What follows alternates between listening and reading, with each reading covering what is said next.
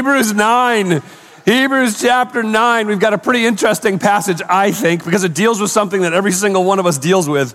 Um, the difficulty is, no matter no matter what happened this morning, it was going to be hard to crash right into it, um, because really what our passage is dealing with this morning is this thing that every single one of us wrestles with at one time or another, this guilty conscience. I know, none of you walked in here with a guilty conscience this morning, right? I mean, we, we all stru- wrestle and struggle with guilt because, and the reason is this, because guilt isn't just a way you feel. Guilt is actually who you are, all right? And so we'll talk about that as we go, but but Hebrews nine is going to talk about that, but he's, he's the author is going to do it a little differently for us, which I'm is actually going to be kind of interesting. So you're going to need to pay attention because some of y'all are still going to need to stand up and sit down a few more times. I'll explain as I go, okay? I want to give you a visual representation of what's happening. So look at Hebrews nine. Let me start reading the first five verses and we'll jump in there. It says, now the first covenant also had regulations for ministry and an earthly sanctuary. For a tabernacle was set up. And in the first room, which is called the holy place, were the lampstand, the table, and the presentation loaves. Now behind the second curtain was a tent called the most holy place. It had the gold altar of incense and the ark of the covenant covered with gold on all sides, in which was a gold jar containing the manna, Aaron's staff that budded, and the tablets of the covenant. The cherubim of glory were above the ark, overshadowing the mercy seat. Man, it is it is not possible to speak about these things in detail right now. Now, I probably should pay attention to that last phrase, but as a preacher, you ignore things like that because the, the author says it's not possible. We don't have the time to talk about this. Oh, we're taking the time. We were absolutely taking that. Part of it is because, and I'll do it very general, but you need to understand, I need to get you to understand what picture is being painted here. So he starts talking about the tabernacle. Now the tabernacle was this portable uh, worship venue for the Israelites in the Old Testament. It, it actually was always centered um, in the camp. And so there were specific instructions where what tribe was supposed to camp, and north, south, east, and west. And this the tabernacle would be centered right in the middle. And there was there was this This this image. So let, let me go ahead. Um, um, I don't have my remote up. Can you throw the picture of the tabernacle up there for me? There we go. So that's that's a real rough idea of it, but it'll, it'll give you some of an idea. Now, the tabernacle, in our estimation, because we're American, I think is most of the problem. The secondary problem is we're two thousand plus years removed from it, is not as big as you would expect it to be. So let me let me give you an image, a visual image of how big the tabernacle was. So this is what I'm going to need. I'm going to need, on this side here, everybody who is sitting on the row, all the way back, if you would stand up, this whole section stand up. Go ahead, you can do it, I promise. This whole section stand up. This whole section stand up. And then everybody who is on the row in this section, if you would stand up. It's all you stand up. Go ahead. Just out of your aisles, row seat, just on the row, just on the row. If you're on the row right here, stand up. Okay. Okay. Aisle, sorry, aisle, row. It gets me in Microsoft Excel as well.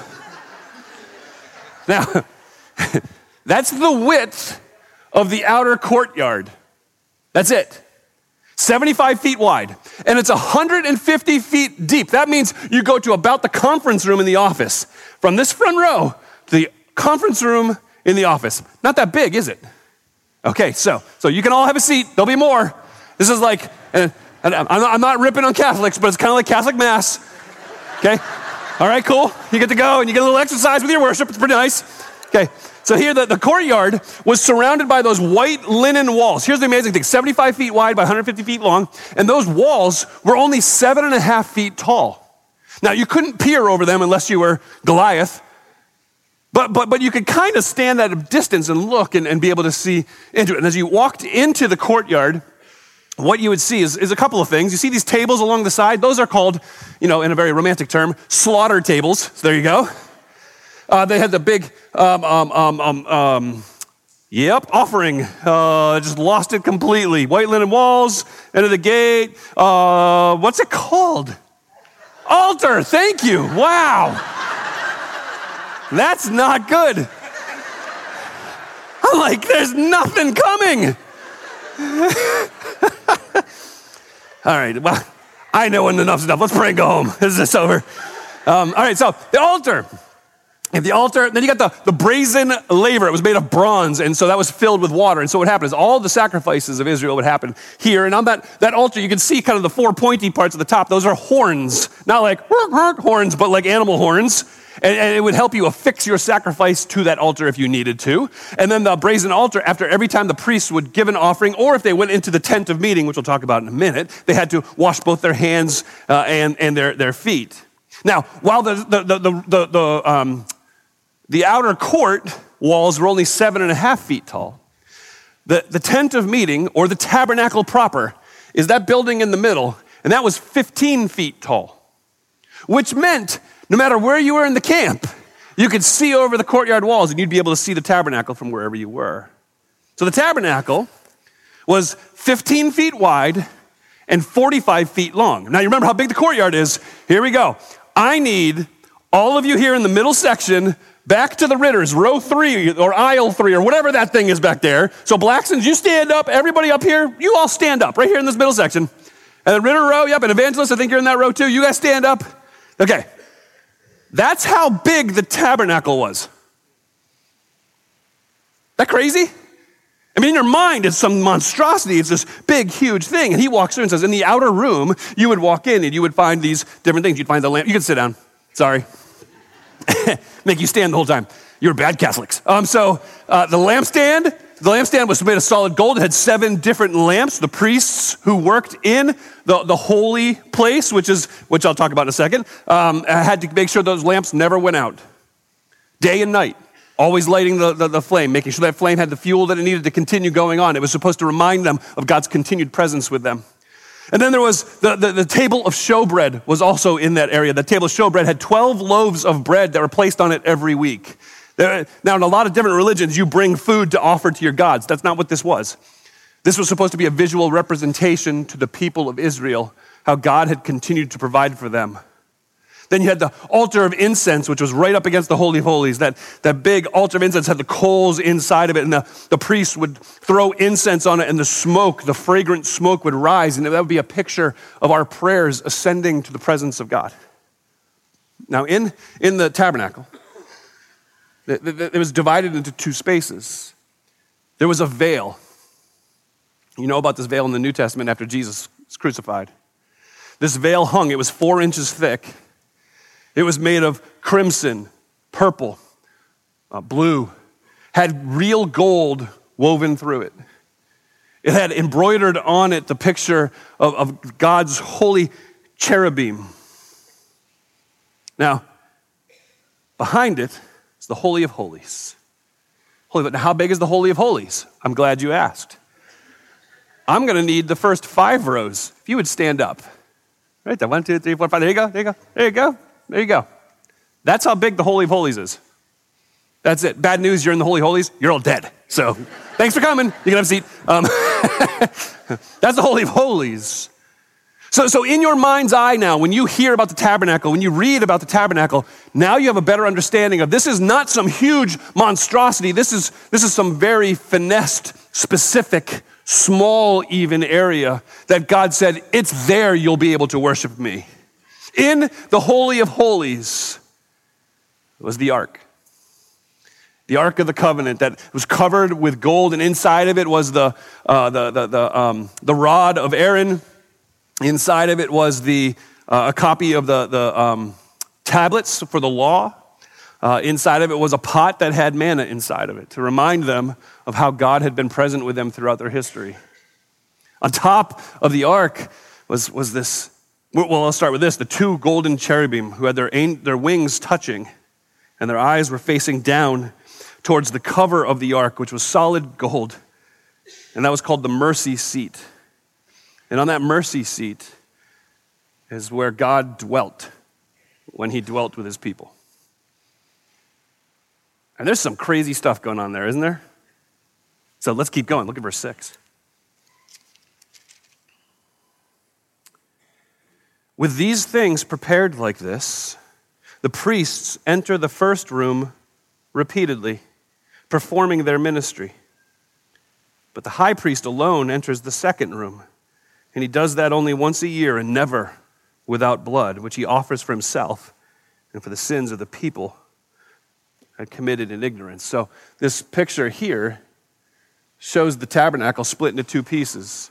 That front piece, the holy place, week by week, priests would do their service there. They would do their, their duties there. They would do their sacrifices there. What I found interesting is that um, every week they would draw lots to see which priests got to serve inside of that holy place. Now, they all were allowed in the courtyard, but into that holy place. So, so they would draw lots, and it would like thrill them. It'd be like when you were a kid and you got to clap out the erasers, right?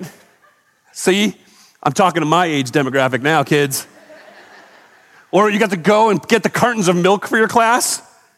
It's like, this, this is the greatest honor ever. I am the line leader, right? These priests got to go in, and they were the ones who were then responsible to keep the lamp lit. They were the ones who were responsible to throw incense on the altar of incense. They were the ones responsible on the table of showbread to replace those twelve loaves of bread each week, just once. And when they brought in the fresh bread, the priests working in the holy place got to eat the other bread. I don't know that that's a feature. It's week-old bread that's been sitting out. But every job has the stuff you don't like to do. The priest would repeatedly enter that first room. Sacrifices, the smoke of sacrifices rising up, day after day after day. But as our text tells us, not one of them dared glance behind that veil, because that wasn't for them. Only one could go there. And he would only go there one day a year, and he would never walk in without blood. Here's the, the, the, the Mishnah, which is a collection of traditions as they kind of pertain to the Exodus Levitical law for the people. Tell us that the high priest, leading up to that one day a year, he was allowed to enter into the Holy of Holies. The week leading up to the Day of Atonement, or they call it Yom Kippur. The week leading up to that, the high priest would be taken from his home, and he would live in absolute solitude just to make sure that nobody could possibly make him unclean. Throughout that week, he, he would wash his body in a ceremonial way. He would prepare his heart. He would offer prayers. He would study the scripture. In fact, it got so crazy that they actually rehearsed everything. When I say everything, I mean they rehearsed everything. Even, this is hilarious, the leaders would bring different bulls and different goats in front of the high priest to make sure he could distinguish between a bull and a goat. I mean, come on, how insulting. But that's how seriously they took this. There is no way we can get this wrong. The night before Yom Kippur, the pre- high priest wouldn't sleep. Instead, he'd study scripture and pray. He'd wake up that morning, and the day would begin like any other day. He'd be wearing his high priestly uh, robes. He would, he would go and offer the morning sacrifice, a burnt offering of a, of a one-year-old lamb. When that was done, though, he would go take off his ceremonial robes, bathe, and dress in white from top to toe. Every garment he put on was pristine, clean, without blemish or mark. A bull was brought to him. He would sacrifice it. And now he would need to get into the Holy of Holies, the place where nobody can step into because it's considered the very presence of God right there. He would need to get into the Holy of Holies to take some of the blood of the bull he just sacrificed and sprinkle it on the mercy seat, sprinkle it on top of the Ark of the Covenant. But, but before he could do that, he would stand at its entrance where that altar of incense is, and, and he would, he would throw enough incense into the hot coals that smoke would rise so that when he entered into the Holy of Holies to sprinkle the blood on the mercy seat, he wouldn't be able to mistakenly see the glory of God. Because if he saw the glory of God, he'd die. Think beekeeper. You want to go get some of that honey? You go in with the smoke, right? And smoke those things out so they don't zap you. Similarly, The high priest had to create a veil of smoke so that he couldn't see God's presence. He took some of the blood of that bull, he'd sprinkle it uh, on the mercy seat. He would come back outside. There were two goats. Lots were then cast over these two goats to determine which one would be the sacrifice and which one would be driven away as the scapegoat for the sins of Israel. When, when the scapegoat was determined, he took a red thread and he tied it around the, the, the goat so that way they would understand which one was the scapegoat and which one wasn't. The goat that was meant for slaughter and for sacrifice would be sacrificed. Sacrificed.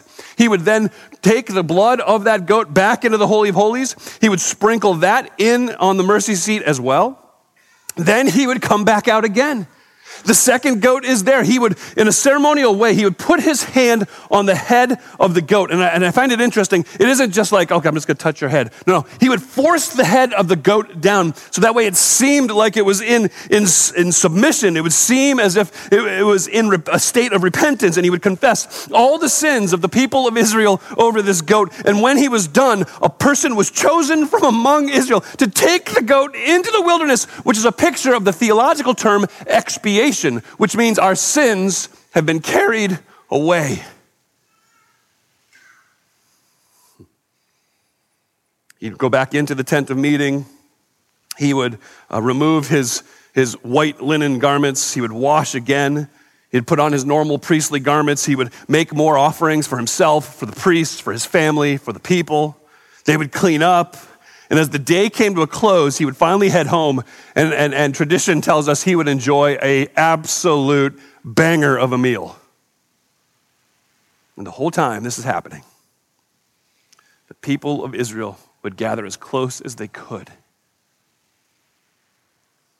Every time the high priest moved from station to station, there were times of silence, there were times of weeping, times of repentance, times of celebration. We're, we're told that when this is all done, most of the older Israelites went home, but the young people went out to the vineyards and had themselves a good old party. In a nutshell, that's the old covenant. That's the tabernacle in all of its glory. As it's worship in its entirety. And there's absolutely nothing like it. Think about the pomp. Think about the just the, the, the amazing celebrations that would happen. It's very specific. It's very focused. It, it, it's very orchestrated. And every mark had to be hit. The, the, the high priest had bells on the bottom of his robe so that when he entered into the Holy of Holies, the people could hear him still moving around. Tradition has it that if the bells stopped, they knew what happened to him. And so another tradition is that they tied a rope to his ankle. So that if the bells stopped, they were like, bring in the boys, and have to yank them out. That's how seriously they took this. They knew how serious the Day of Atonement was. And yet, look at verse nine. Yet all of this is a symbol for the present time, during which gifts and sacrifices are offered that cannot perfect the worshiper's conscience. These are just physical regulations. They only deal with food and drink and various washings imposed until the time of this, this new order. No matter how perfectly they hit their marks, none of this could clear the conscience of the people. So their guilt remained. Guilt is the right verdict, the right conviction for us. This isn't news to any of us that are honest. We're all sinners. Every single one of us has fallen short of what we owe our Creator, God. We're far from perfect day in and day out. We have replaced God or tried to replace God with so many different things that, that the declaration of guilt over us is simply an observation that there is a gaping hole between who we ought to be and who we are. The ceremonies and the sacrifices, the traditions, the rituals, all those things, they only deal with the physical. They only deal with the external things. So they may clean up the outside, but they can't possibly fix the inside. You know how I know? Because next year they got to do a Day of Atonement again. And the next year they've got to do the Day of Atonement again. And the next year, and the next year, and the next year. Um, some of you did walk in here this morning carrying guilt. Some of you walked in here carrying a lot of guilt. And what you've decided is that you're going to try to turn over a new leaf to fix the thing that is making you feel guilty. And so, hear this in love, you show up at church. Because twenty twenty-four is going to be different. You sing. You pray. You give. You might even come here and shed a tear on a Sunday morning. You know, even having done all of those things, chances are good that you're going to walk out of here feeling just as guilty as when you walked in. That's exactly what our author is saying. Freedom from guilt, a cleared conscience, a new start doesn't come from bringing bulls and goats. And I know, I didn't see any of you roll up with a goat in your backyard, back uh, seat, so thank you. Um, but our bulls and goats just look a little different. I swear I'll never do it again. I promise, God. I promise. I'm, I'm going to be better. I'm going to go to church. I, I'm not quite to the ten percent tithe thing, so how about seven? I'm going to I'm going to serve wherever I can serve. I'm going to be nice to the little old lady next door who's mean to me. I'm, I'm going to change all of these outside things. And while those things are all fine and good, the author says they're just going to keep changing the outside. To get rid of guilt, something has to change from the inside. Because guilt is a reflection of the reality of your sin. You don't just feel guilty. You are guilty. And many of us try to ignore it. A lot of us uh, try to silence it. Most of us try to numb it somehow. That looks like a lot of different things. It could be self-medication. It could be overworking. It could be just having that Messiah complex where you got to fix everybody's problems. But I'm here to tell you there is absolutely zero freedom in any of those things because you remain guilty. The good news isn't that you can fix the outside and feel better. The good news is that God provided an answer for your guilt. Look at verse eleven. But Christ has appeared as a high priest of the good things that have come, in the greater and more perfect tabernacle, not made with hands, that is, not of his creation. He entered the most holy place once for all, not by the blood of goats and calves, but by his own blood, having obtained eternal redemption. He entered, not one time, not with the blood of an animal, but with his own blood. You know what this does, right? As, as our author points to the, ta- the, the tabernacle that's not made with earthly hands, our author is saying this: Jesus Christ is the greater tabernacle. What? Let me walk you through it. You know that, that wonderful lampstand that's there that's got the seven lights on? When Jesus stood in front of the people and said, listen, I am the light of the world, he is fulfilling the tabernacle lampstand. He also stood before the people and said, I am the bread of life, the table of showbread. Even better, and we're going to talk about this in the weeks to come because it's in Hebrews ten, he is the veil that no longer separates us from the presence of God, but instead he is the veil that enables us to enter into the presence of God through his flesh. You know why? Because he's the great high priest, and he's the perfect sacrifice, and he has obtained for every single one of us who would put our faith and trust in him eternal redemption. Verse thirteen, for if the blood of goats and bulls and the ashes of a young cow sprinkling those who are defiled would sanctify for the purification of the flesh, how much more will the blood of Christ, who through the eternal Spirit offered himself without blemish to God, cleanse our consciences from dead works that we can serve the living God? He says, if you think those sacrifices were beneficial for the outside, how much more? How much more effective is the blood of Christ for what we truly need? Listen, there are people sitting here who need to hear the call to repentance. And the call to repentance is this: there is one who came and he shed his blood. He gave his life for you so that your sin can be forgiven. Not because you earned it, but because Jesus paid the price of your sin debt. And like that scapegoat, he's carried your sin away if you trust him. If you come to him, not with goats, not with lambs, not with bulls, but if you come to him with a broken and humbled spirit,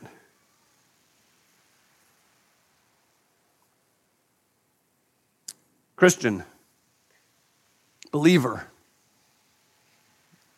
you carry your guilt too. It kind of works like this. I'll use my own specific situation. It's usually at night. I'm trying to fall asleep. It's like the, the speaker gets cranked up in my head. And the accuser, the enemy, just starts just pelting me. Man, you are a loser. You call yourself a pastor? Man, you, you, did you even pay attention to what you read in the scripture today? How often did you pray today? Man, you, you spoke to them in a horrible way. You, you are a terrible husband. You know you've messed up this time. And if I'm not careful, and if you're not careful, as the accuser brings those accusations, which, here's the crazy part, the accusations are based on truth. Yes, I did speak to that person in a horrible way. Yes, I was not a great husband today. Yes, I got distracted when I was reading scripture and didn't actually pay attention. Yeah, all of those things are true. And the accuser saying, see, you are guilty. And so your normal response is, okay, give me a goat. Give me a bowl. I'm going to do better tomorrow. I'm going to I'm going to make her coffee. I'm going to do breakfast. I'm, I'm going to pray more. I'm going to open up my Bible, and I'm just going to have notes all over the place. I'm, I'm, no matter what, I'm going to treat people with kind. I'm going to, I'm going to, and you know what I'm doing? I'm running to the tabernacle. And the tabernacle is ineffective at providing a clean conscience. If there's a point to the message, and I hope there is, it's this. You can't find a clean conscience in what you try to give to him, but in what he already purchased for you. You can't find a clean conscience in what you try to give to him, but in what he already purchased for you. So, so it looks like this. The accuser comes to me in the middle of the night. He's like, you know how much of a disappointment you are. You realize how little you obey. You you know that, that people know that you're not a great pastor. You know this, this, this. And you know what my response is supposed to be? Not, I'll do better. No, no, no, no, no. That's tabernacle. No, no, no. Understanding what's been purchased for me is this. You're right. I'm a loser. Thank God Jesus came for losers like me. Thank God that Jesus willingly laid on the cross for me. It's, it's not my holiness. It's not my victory. It's not my overcoming like I got this all figured out. I don't. It's his. True, clear, conscience, freedom comes from understanding what he already purchased for you. And what that leads to, when you truly understand what he purchased for you, is being so incredibly overwhelmed with what he's done for you that the externals start to change. I want to close our time together a little different. This morning's been pretty different, um, but I want to close it a little different as well. Um, I'm going to ask Jeremy to come, and I'm going to ask that just in a few, the next few moments, you would just spend reflecting on what the Spirit might be pointing out in your heart today. What guilt do you need erased? What freedom do you need to find in Christ? And so in the next couple of moments, I'm just going to ask that you pray where you are. Thank him for what he's done and ask him to do more. Would you pray?